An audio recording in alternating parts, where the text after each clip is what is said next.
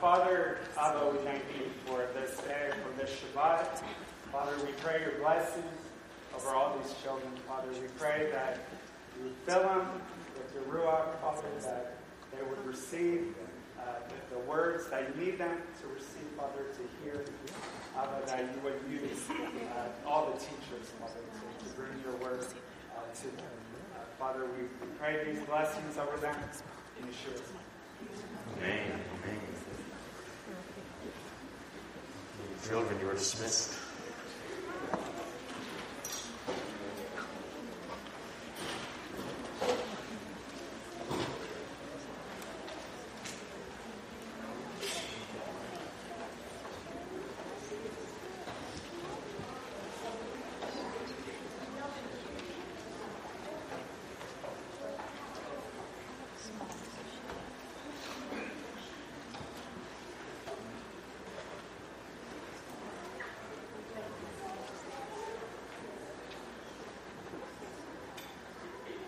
Right, before we start the message today, we're going to show a quick little video. We turn the lights down uh, about the amazing work of the uh, MJAA Joseph Project in Israel and Ethiopia and all around the world. It's a great work that the MJAA is doing. The Messianic Jewish Alliance of America, which this congregation is, is an official member, we're part of it. Uh, we encourage you to attend their national conference this coming July. Uh, this is one of the many things that, uh, that the Alliance is doing all over the world. Uh, and Mark Huey is one of the executives there, helping with the fundraising. Uh, and, and, so uh, this is some of the things that our, fund, our, our donations go to, is this uh, amazing work of the Joseph Project. So we could play that video.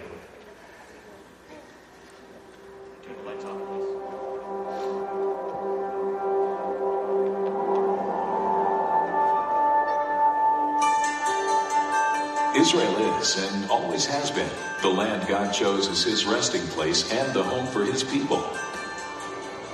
Out of the ashes of World War II, God called his people back to their land, and the modern state of Israel was born. God is bringing together Christians and Jews under the banner of the Messiah, Yeshua, Jesus, to continue in the restoration of the Jewish people in Israel and around the world.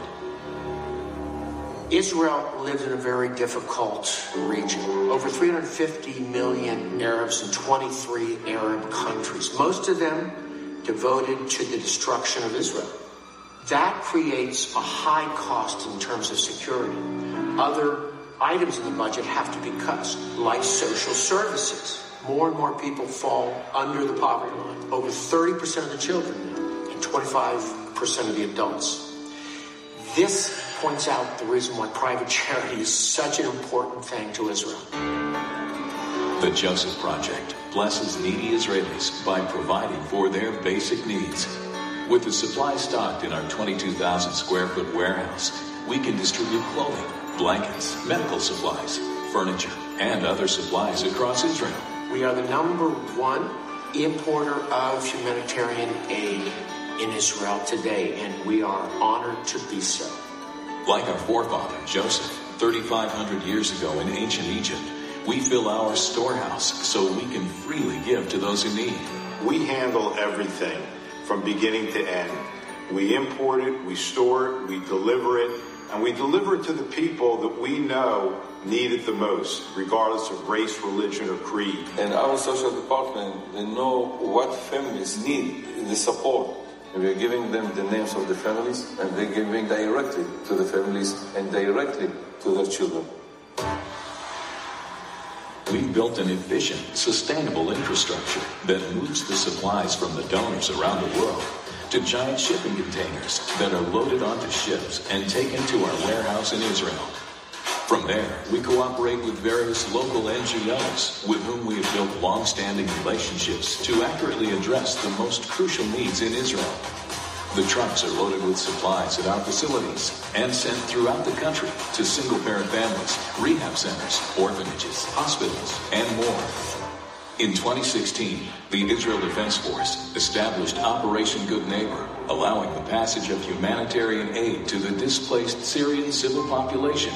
Much of this aid was made possible by the Joseph Project, who imported clothing, dry meals, medical equipment, and supplies from around the world. Because we distribute charitable gifts, a single financial contribution can result in a tenfold increase of the actual value of the aid given. The Joseph Project affects the lives of upwards of 200,000 people every year with humanitarian aid. זה רק טוב לראות שבאמת הם נותנים לאנשים, אנשים ממש טובים, שדואגים לאנשים אחרים. אני לא רוצה לבכות, אבל בן אדם לפעמים שאין לו, אז הוא לא חולם שיכול להיות לו כאלו דברים. Nothing better than saving lives. And that's what Project Joseph has done for us. By helping those in need, we are creating deep connections with the Israeli leaders in government and charitable institutions, all by generously giving in the blessed name of Yeshua. The Joseph Project enable us to make these children whole and happy again. The Joseph Project sent us couches, chairs for every child, every orphan that has no supplies. The Joseph Project changed the life of people here in Beit Shemesh and everywhere. On behalf of the citizens of Beit Shemesh, I say thank you. We're working with ministries all throughout the United States. Some of those ministries, Operation Blessing, Samaritan's Purse, CBN Israel, TBN, provide not only financial help, but also humanitarian aid. Through the Joseph Project, you can bring comfort to Israel by sowing into our streamlined supply chain that multiplies your impact. In the book of Romans, Paul describes the Jewish olive tree as a Jewish root and a Jewish trunk and the nations grafted in. Maybe for the first time in 1700 years, the Joseph Project is giving Christians an opportunity to demonstrate this olive tree in action and see the true prophetic biblical body of the Messiah. That has the power to change the world.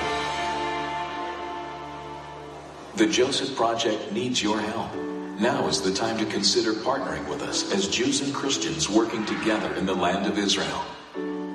Join us as we bring help and healing and be a part of biblical prophecy. Amen.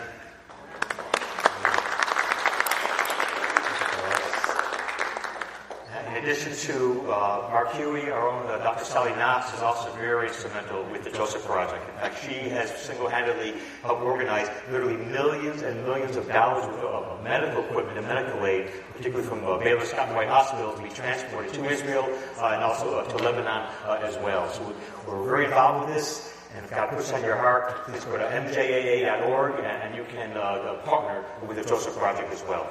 Amen. Well, Shabbat Shalom. Are we ready here? Okay, Shabbat Shalom. Today I want to speak about boasting. Uh, in what do you boast? Uh, in what should you boast? Uh, and to get at this, I want us to look at a new way today at Galatians chapter 6. Uh, the first half of Galatians 6, beginning actually to the last verse of chapter 5, talks a lot about a particular heart condition that needs to be addressed by us at, at, at your behavioral level, how you behave. And the last part of chapter 6 talks about, how that heart condition can be solved by the gospel at an identity level of who you are uh, in Messiah. So let's read together Galatians uh, 5.26 through uh, 6.15. And Paul says this, Shaul, Let us not become conceited, uh, provoking and envying each other. Brethren, if someone's caught in a sin, you who live by the Spirit should restore that person gently. But watch yourselves, or you also may be tempted. Carry each other's burdens, and in this way fulfill the law of Messiah. If any of you think you're something when you're nothing, you deceive yourselves. Each of you should test your own actions. Then you can take pride in yourself without comparing yourself to somebody else. For each of you should carry his own load. Don't be deceived. God is not mocked. You will reap what you sow. Those who sow to please their sinful nature, from that nature will reap destruction. Those who sow to please the Spirit, from the Spirit will reap eternal life. Let's not become weary in doing good. For the proper time, you will reap a harvest if you don't give up. Therefore, as have opportunity, let us do good to all people, especially those of the household of faith. Those who want to oppress others by means of the flesh they're trying to compel you Gentiles to be circumcised. The only reason they do this is to avoid being persecuted for the cross of Messiah. Not even those who are circumcised actually keep the Torah. Yet they want you to be circumcised. Why? That they may boast about your circumcision in the flesh. But may I never boast, except in the cross, in the execution stake, in the tree of our Lord Yeshua the Messiah, through whom the world has been crucified to me and I to the world. Because neither circumcision nor uncircumcision means anything. What counts is a new creation. Amen. In the book of Galatians, puts in the overhead, uh, Paul has two main concerns here and in the book, the whole book as, a whole. Number one is fear that the Galatians are retreating for the key gospel doctrine of justification by faith alone. And number two, the second concern is that the zeal, uh, Paul's zeal for the Galatians' proper behavior and their unity. Uh, they wouldn't be, be biting and devouring each other. Uh, and Paul brings both these concerns together here in this final chapter, chapter 6. So this is the it again. In, in, in Galatians 5.26 through 6.10, first half, Paul's calling for a kind of relationship with other believers that's produced only by a circumcised heart, a new heart. And in the last half of Galatians 6, he explains this new heart is only produced by a new identity, which in turn is created only by the gospel. Now, what's the heart condition that he's focusing on? Look at Galatians 5.26. Paul says, let us, let us not be conceited, provoking and envying one another. The word conceited probably better translated as, as, as boastful or desirous of vainglory. Uh, the Greek word here, is the Greek word kinagosis, which literally means empty of glory. To be uh, empty of glory uh, means that you're desperate for other people's recognition and affirmation. You sense an emptiness within, and you're trying to fill it with other people's affirmation of you and recognition. You're desperate to prove yourself. Indeed, next slide, uh, that's the natural human heart condition of someone who's not secure and not content in their own ultimate identity in Messiah. And Paul's encouraging us here not to live any longer in that insecurity. Romans 1 and 2 tells us that uh, all of us know deep down inside that we're made to serve and to honor God. Which means, again, the next slide, which means that every part of your being uh, needs and has been created for and has been designed to hear God say to you, Well done, good and faithful servant. The approval of God, the recognition of God. Well done, good and faithful servant. That's what you need. That's what I need. And we're all born uh, with this cave, uh, this cavity, this God shaped hole uh, that we all yearn for the Lord to fill within us. What you ultimately need, more than anything else, is the recognition of God, uh, the well done of God. And because we don't have that, because we've turned away from God, we're desperately now trying to fill that cavity with other people's approval, often at the expense of everybody else. Uh, so, so we go on to all our relationships, and instead of going out to serve, we go out to use other people. We go into all our relationships with the logic of the marketplace, which is how can I profit from this person? How can I profit from this relationship? How can I bolster my own fragile sense of, of being a good person? How do I build myself up, even if it's at your expense? Galatians 5.26 Let us not become conceited, provoking and envying one another. Envying one another is the inferiority complex. Uh, you compare yourself and you're angry. Why? Because you feel inferior to this person. And so you resent them. Provoking, that's the opposite. The other word used here actually means uh, to compete with, uh, to be aggressive, to challenge somebody to a fight, uh, to make somebody your rival. So here's a person with the opposite. He's got a superiority complex who says, I can beat you. Whereas the envying person, person with the inferiority complex says, I can't beat you, and therefore I hate you. Uh, but, but the point is, both are born out of insecurity.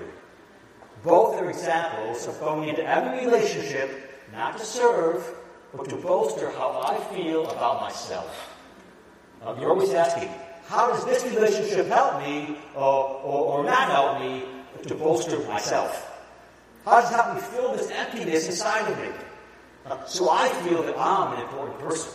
So I feel better about myself. So, so we go into every situation and we're comparing ourselves constantly, often at a subconscious level. And therefore, we're actually going out to use people, uh, and to exploit people, not to serve them, not to love them. Now, in Galatians 6 1 to 6, Paul's saying, here's how you should live instead of all that.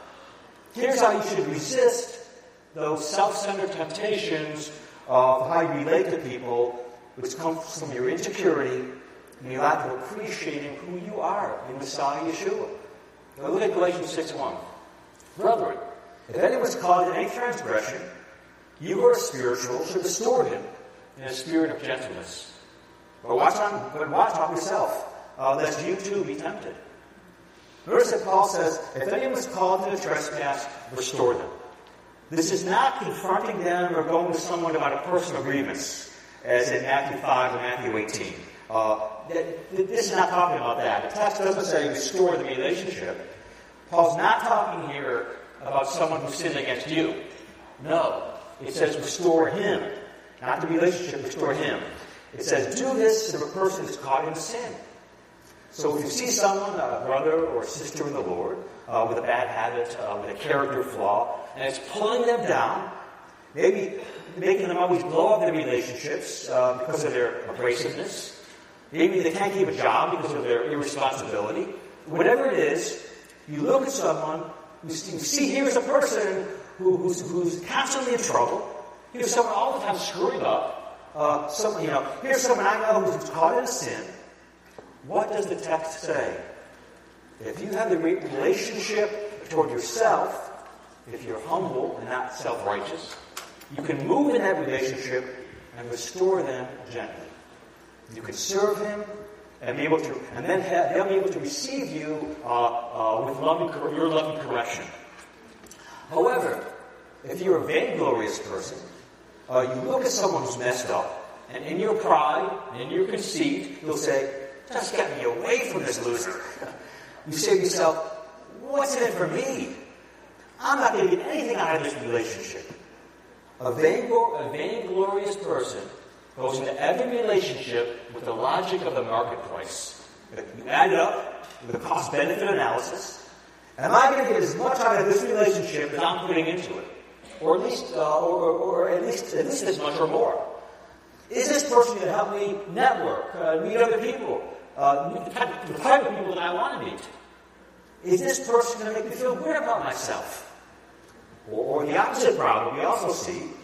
Uh, do I pursue, consciously or not, a codependent, uh, enabling relationship? Where I purposely seek out people who are a mess. Why? So that they need me. Uh, and I can help them. Why? So that, that way I feel good about myself.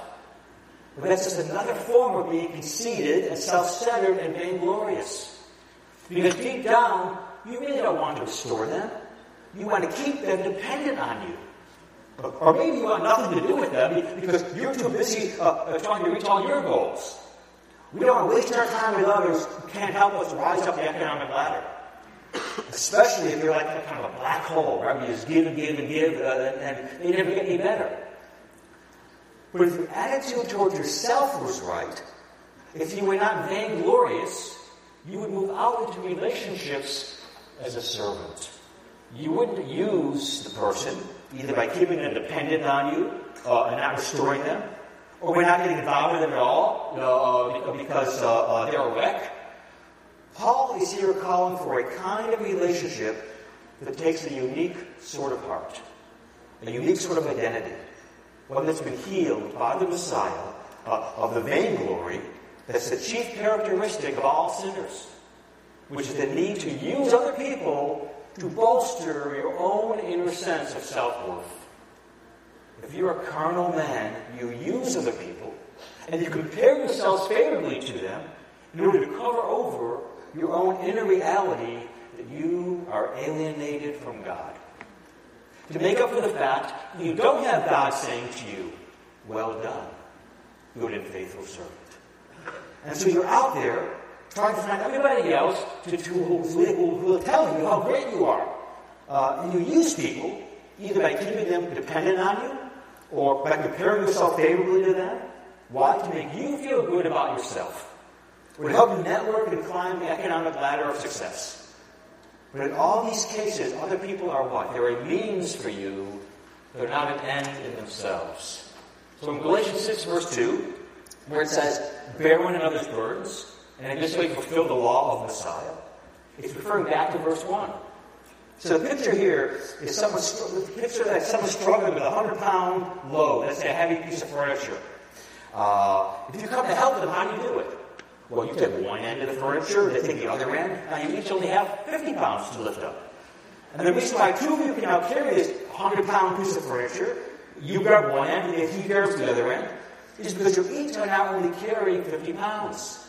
You're not really carrying 100 pounds. It's not all on you. If you would lift, lift up the whole thing by yourself, are you going to lift 100 pounds? But if two of you lift it up, you each only have to lift 50 pounds, right? So the metaphor is this, put on the overhead. The metaphor is you can never help someone without some of that burden falling on you. And let's be honest, that's not something most of us want to do. We don't want help if it burdens us, if it inconveniences us in any way.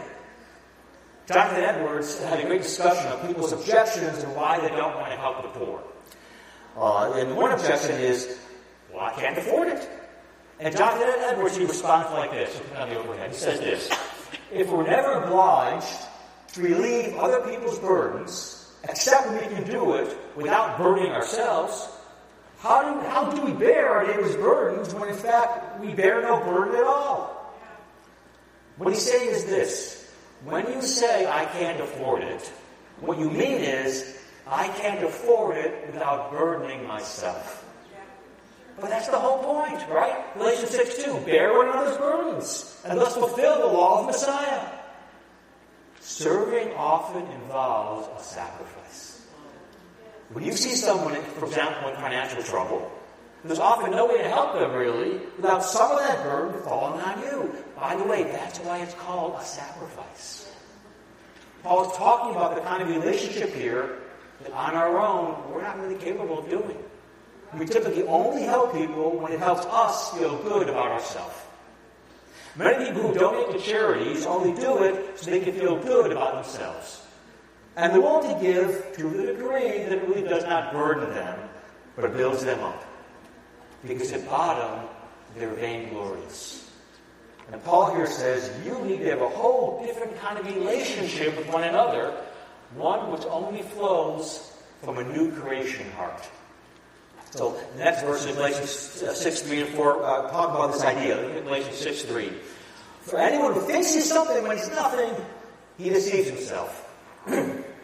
Paul's saying, you're never going to be, you're never going to live that kind of servant life. You're never going to move out into relationships where you really are trying to serve and not use that person to build up your own self-image unless there's an underlying humility about you. Paul says, remember, on your own, apart from Messiah, you are nothing. Yeshua is teaching, for example, Yeshua is teaching us about prayer, and likewise he says to his own disciples, he says this in, in Luke 11, 13. If you who are evil know how to give good gifts to your children, Homer, how much more will your Father in heaven give the Holy Spirit to those who ask? Now notice, very nonchalantly, Yeshua throws this in, uh, says to his disciples, oh, by the way, you're evil. Indeed, that's half the gospel. You are evil. You are nothing. Don't think more highly of yourself than you ought. Uh, and the way to overcome this self deception and this pride and this conceit and this vaingloriousness is not to only enter into uh, your, these self serving relationships that make you feel good about yourself. Don't limit yourself to that. Uh, that's so self centered. I'm going to enter into a relationship it helps me or makes me feel good. Instead, let your attitude be as I move out into every relationship, let me ask myself, how can I serve this person? How can I bless this person and point them more and more to God? But when I see myself using this person's dependence or independence to build my own flagging and, and fragile sense of self esteem, let me realize that my self image and my self worth is flagging and fragile because I'm not related to God the way I should be. And so the accolades and the applause of everybody in the world will never fill that gap, that, that empty God shaped hole inside of me. Only Yeshua can fill it and make you whole. Me put the overhead. Nothing will heal your heart except Yeshua himself looking at you with delight and saying, Well done, good and faithful servant. Galatians 6, verse 4. But let each one test his own work. And then his reason to boast will be himself alone and not comparing himself to his neighbor. For each will have to bear his own load. Paul's saying, if you were really healed in your heart, you wouldn't have to be comparing yourself to other people. Uh, it's a way of bolstering your own ego. And verse 5 says, you, you then run the race in your own lane. You can carry your own load without comparing yourself to others. Uh, and this also helps you not to be so easily irritated by people with problems. You know, some of you were blessed with growing up with really great families, uh, great parents. You had lots of love growing up, uh, and, and, therefore you're relatively well adjusted. Uh, you've got a fair amount of self control. And if this is you, you come in on a character scale of 1 to 10, you come into the kingdom now as a new believer, perhaps already starting out at a 5. And to five years of growing in Messiah, let's say now you're six. Here's another person, brand new believer. Comes from a terrible home, terrible family. Both his mother and his father were a mess. Maybe he didn't have a mother or father living with him. Uh, he comes to faith. He comes to new life in Messiah uh, at a one. After five years of growing in Messiah, he's now at a four. Tremendous progress. Uh, but you, you're now at a six. You look at him at a four and you say, well, I'm more spiritually mature than him.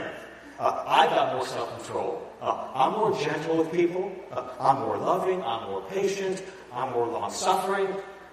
But you're forgetting they've got their load and you've got your load. The race is in your own lane. Perhaps from Yeshua's perspective, given where they started from and how much more progress they've actually made, they're more spiritually mature than you.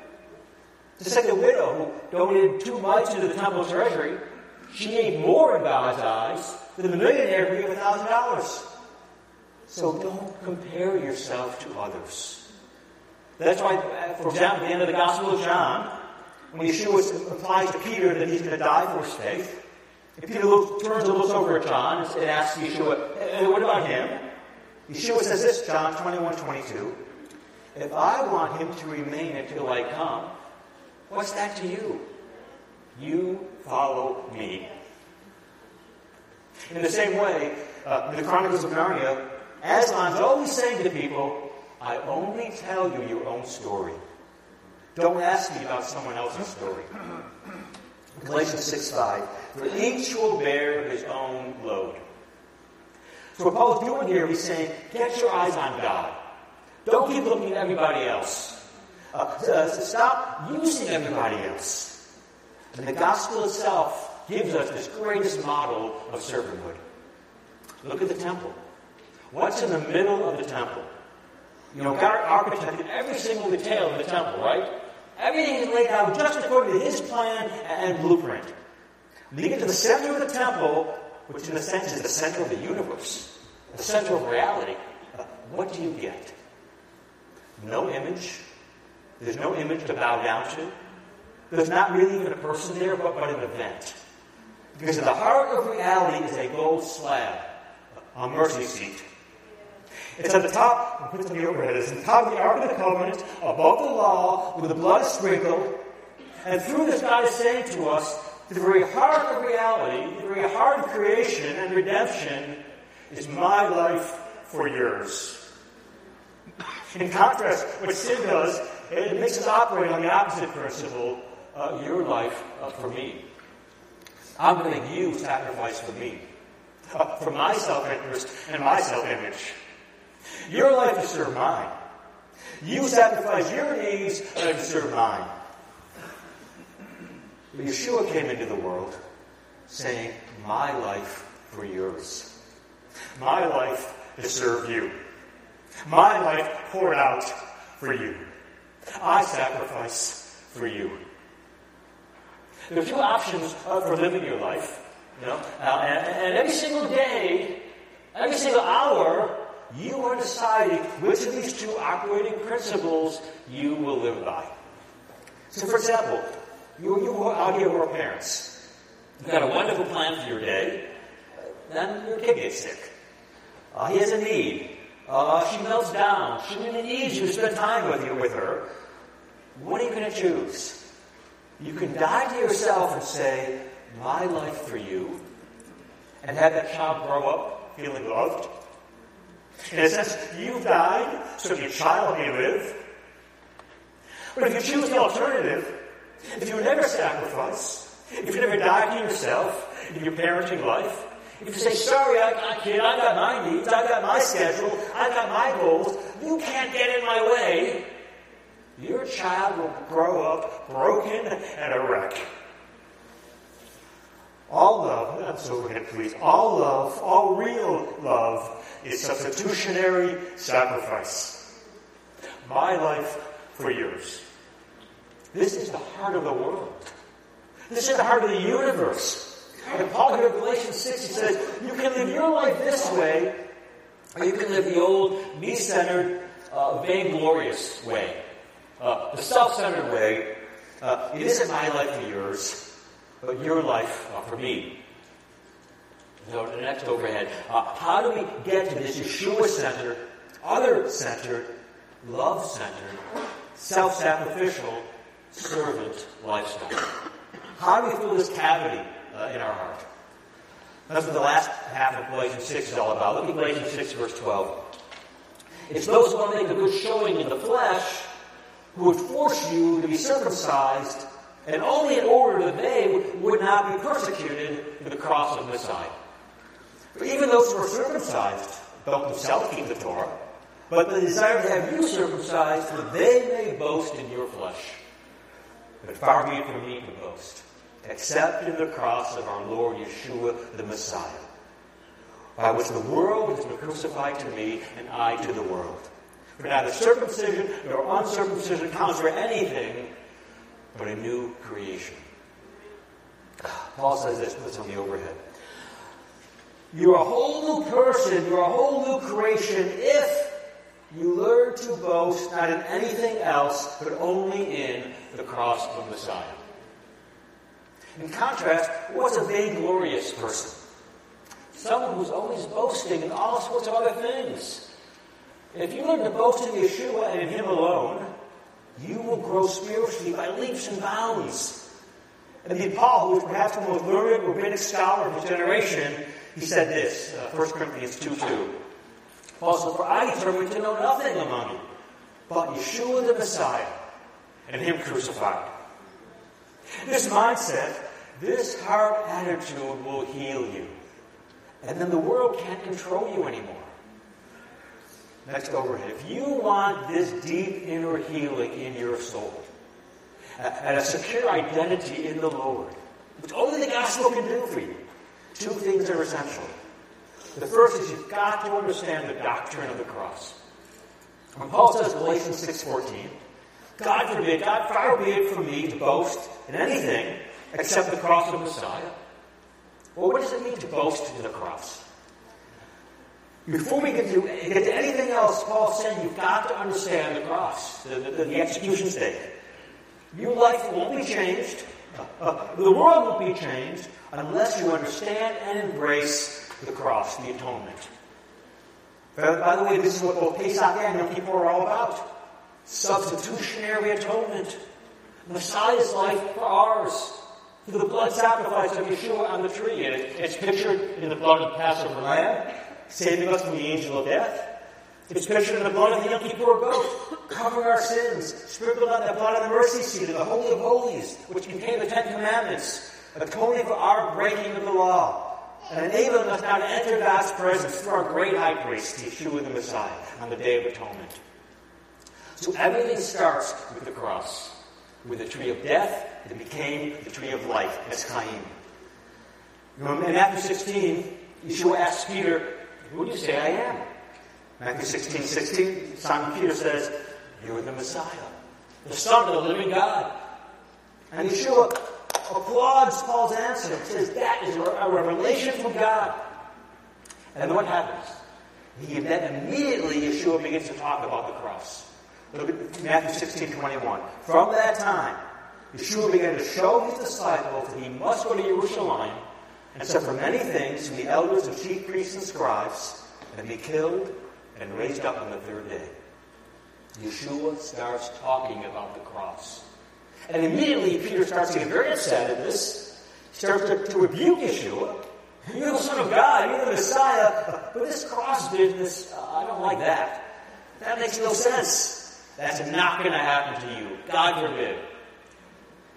And Yeshua does not say, Get thee behind me, Peter. Right? No, what's he say? Matthew 16 23. Get thee behind me, Satan.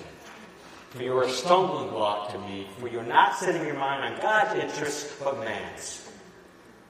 Yeshua says to Peter, Get thee behind me, Satan. Because when you get the doctrine of the cross wrong, you're in the grip of Satan. When you get the cross wrong, you are doing Satan's bidding. You're, a, you're Satan's missionary. Not mine, says Yeshua. There's a lot of people today in the body of Messiah who get the doctrine of the cross wrong. And that's the basis for everything. It's important. It can't be overestimated. When you think about this, the Gospels are one of their biography of the life of Yeshua, right? And yet, close to half the Gospels, and in John's case, over half, the entire book is spent in the last week of Yeshua's life. That's how central and important the cross is, and who Yeshua is, and what his mission was, what he did for you. Yeshua comes to earth in order to go to the cross. Without the cross, nothing else in the Bible makes sense. Without the cross, there's no atonement, no forgiveness, no rebirth, no salvation, no new man, no new creation. So the overhead will put this to understand, number two, understand the doctrine of the cross, you need to be willing to embrace and accept and feel the offense of the cross. You'll never really understand the cross unless you feel the offense of it. Galatians 6.12 Those who want to make a good showing of the flesh would force you to be circumcised, and only in order that they won't be persecuted for the cross of the Messiah. Paul says the same thing in the prior chapter, by the way, in Galatians 5.11. He says, Brothers, those who preach circumcision want to remove the offense of the cross. The context here, of course, is uh, there were certain Messianic Jews who feared that their fellow Jews would reject them if their Gentile converts who weren't circumcised uh, and become Jews. But of course, it's bigger than this immediate first century context. The cross, yes, is an offense to our fellow Jews, even to this day, but it's not an offense only to them. The cross is an offense to everybody. Uh, for example, uh, Alfred Jules Ayres and Bertrand Russell were the both famous 20th century British philosophers. Here's what they say about the cross.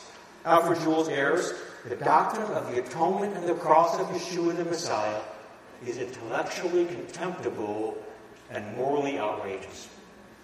Bertrand Russell, no one is profoundly human can believe that God really would punish sin like that. The cross is a doctrine of cruelty. No, by the way, a lot of people think religion and morality are, okay, are fine, they're okay, uh, and good for us as a society, but they find the doctrine of the cross offensive. And they yell this. They say something like this. Are you saying to us that, that, that those of us who worked our entire lives to keep ourselves out of the gutter uh, are in the exact same place spiritually as those who are in the gutter? That's offensive. You saying that, that both we morally upright people and the degenerates in the gutter have to be saved in the exact same way? How dare you? Or they say this are you saying that good people with other religions who've lived good lives, that they don't embrace the cross of Yeshua, they're lost? How dare you? The cross of Messiah is offensive in many ways, all sorts of ways. And if you haven't come to grips with this, if you haven't felt it, and if you've never struggled with it, you may not be really getting it. And therefore, it's not going to change you. Number three, how overhead. How does it change you? The answer is you must boast in the cross. And interestingly, uh, in all these sorts of all these books that Paul writes in Romans, First Corinthians, Philippians, and here in Galatians, when Paul starts talking about the cross and the atonement, he starts talking about boasting. Time and again. So from here in Galatians 6, um, put on the overhead, Paul is, is actually connected being a new creation uh, and boasting in the cross. And if you boast in anything else, that makes you vainglorious. Boasting in anything else is a form of idolatry. So what is boasting? I mentioned this once before. Originally, boasting was part of warfare. Uh, how do you get people to charge and almost certain death? How do you motivate soldiers to, to attack an enemy? And you start with a boast. Uh, a ritual boast was when a general or a king would stand up and they say something like, Our hands are stronger than theirs, our spears are sharper than theirs. Everybody else, Yay! And they all charge the enemy. it was a ritual boast. And we see this all throughout the Bible, by the way. For example, in Song of Sea, you see the Egyptians boasting. In Exodus 15.9, Egypt boasts, we'll pursue them, and draw swords and destroy them. Uh, 1 Kings 20.11, one who boasts, uh, one who puts on his armor shouldn't boast like one who takes it off, where he had the victory. A boast is how you got yourself ready to charge, how you got yourself you know, the confidence uh, to charge the enemy. There's all kinds of boasts. Here's one of my favorite modern boasts uh, the overhead. Bill Murray in Ghostbusters. This chick is toast. it's a modern day boast. a boast is essentially saying, we've got what it takes to prevail. We've got the cannons, we've got the spears, we've got the champion, we've got Goliath, and we boast. Now, Paul's saying everybody boasts in something. He takes a military idea and says, you need to stop boasting in other things and begin boasting in the cross. Look at Jeremiah 9.23. Let not the wise man boast in his wisdom. Or the strong man boast in his strength. Or the rich man boast in his riches. Let him who boasts boast in this, that he knows and understands me, the Lord. As Jeremiah puts it on the overhead, everyone boasts in something. Because what you boast in reveals your identity. It highlights your ultimate allegiance and priority. It shows deep down who you really are. It's what you look to that, that validates you, that strengthens you, uh, that, that makes you confident to face things. Where does your confidence come from? Where does your strength come from? Where does your validation come from? Everybody boasts in something. Which in modern terms we say that's the way where we get our identity from. Everybody finds their confidence, their identity in something. For example, uh, I, I, get my identity by saying I'm a good father. When you say I'm a good mother, uh, I'm a good provider. I, I work hard. Uh, I'm a good student. I'm, I'm smart. Or, or, I'm rich. Or, or I'm moral. Uh, I'm honest. I'm a good person. Uh, or I'm good looking. Or I'm a good athlete. I'm the strongest. Or I'm a member of this particular racial group or ethnic group. Or, or I'm Jewish. That's where I boasted. Or, or I'm conservative. Or, or I'm liberal. Or, or, I care about the poor. I help people. Or, I'm a professional. Or I'm a veteran. Or, or I homeschool my kids. Or I go this ministry, that's time. Everybody puts their identity in something. Everybody boasts in something. And especially when the chips are down, we almost instinctively point to something that's our ultimate confidence. And when Satan accuses us, as we turn to whatever it is we boasted, here comes the accuser. And the devil will always outflank you if you do that. Because if you say, I do this, I do that, the fact is your righteousness is as a filthy rag. If you rely on it, you're on sinking sand. And deep down, you know how fragile and how inadequate it is. And so you live in denial. You know, the whole modern self esteem movement is all about boasting. You know, secular psychologists will tell you, tell yourself you're beautiful. Tell yourself you can do anything you want, do anything you put your mind to. Social media is filled with boasts, right? But what does the Bible say? Philippians 3 3. We boast only in Messiah Yeshua and put no confidence in the flesh.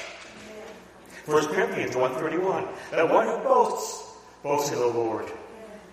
Notice how Paul takes this Jeremiah 9 passage, which is about God, and applies it here in Philippians and Corinthians to Yeshua. So what does it mean to boast in the cross? It means at least two things on the overhead.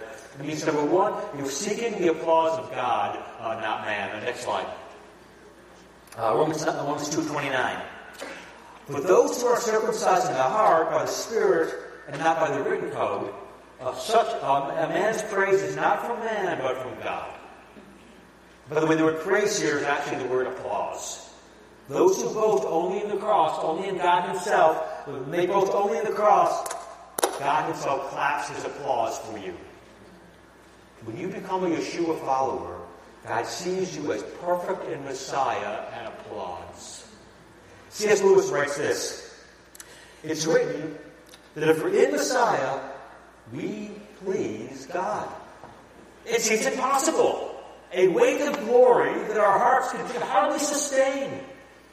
But so it is. The door on which we've been knocking all our life will finally open at last. All your life, you've been knocking on the door. Affirm me. Love me. Tell me I'm okay. You've been looking for it in all the wrong places. Trying desperately uh, to get this affirmation from other people. Exploiting other people. Uh, working all your relationships so you can somehow squeeze self-acceptance from other people. But it never ultimately works. Next slide. But in the gospel, the door in which you've been knocking all your life will open at last. That's overhead. Boasting only in the cross means seeing what Yeshua did for you, to get the applause of God. To boast in the cross is to look and see what Yeshua did to obtain for you your salvation. Yeshua was beaten and mocked, crucified. All your sins put on him. Uh, uh, and God the Father poured out his justice, his judicial wrath on him for what you and I deserved for our sins, so that we might now have life and be saved. 2 Corinthians 5.21 God made him who had no sin to be sin for us, so that we might become the righteousness of God in him. To boast in the cross is to see this, and to glorify and thank God for his unfathomable mercy and grace. Yeshua was jeered so that you could get the applause of God. Yeshua was forsaken on the cross. My God, my God, why have you forsaken me? So that you might be accepted. Yeshua on the cross heard, Depart from me, so that you might hear, Well done, good and faithful servant. To boast in the cross, next slide, is number one, to realize the only pair of eyes that counts in the whole universe looks at you and sees absolute beauty. And number two, to boast in the cross, to see what Yeshua did for you, suffered for you, and to praise Him all your days. Next slide, that will enable you now to move out into all your relationships saying, My life for yours. Galatians 6.14, the world is crucified to me and I to the world. When you boast only the cross, the world no longer has a hold on you. The things of the world no longer drive you. You no longer obsess and lust after them. The world no longer has a claim on you. Who cares what they think? For example, money is no longer my identity. It's no longer my precious. Now it's just money, so I can give it away. Romantic relationships are, no longer your very life.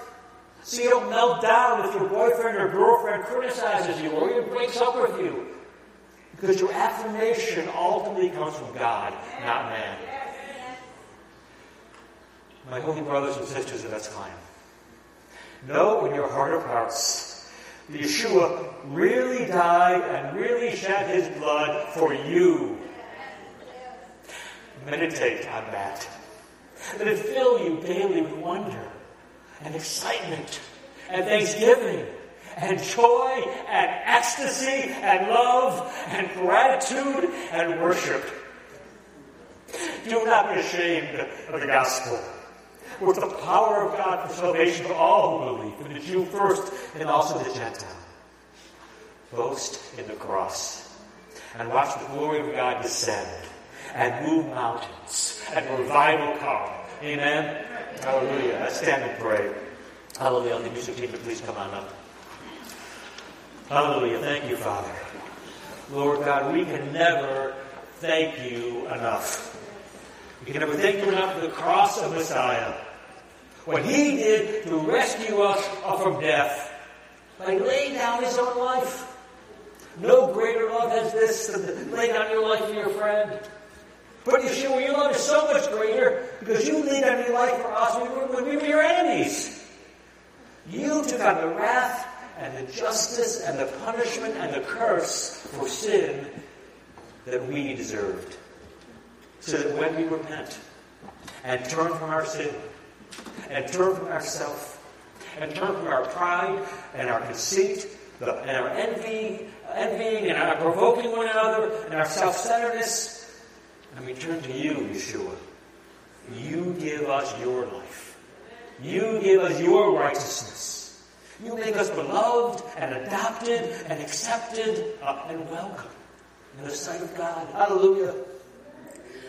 Help us, Lord, this day to embrace your cross, not to be ashamed of the gospel.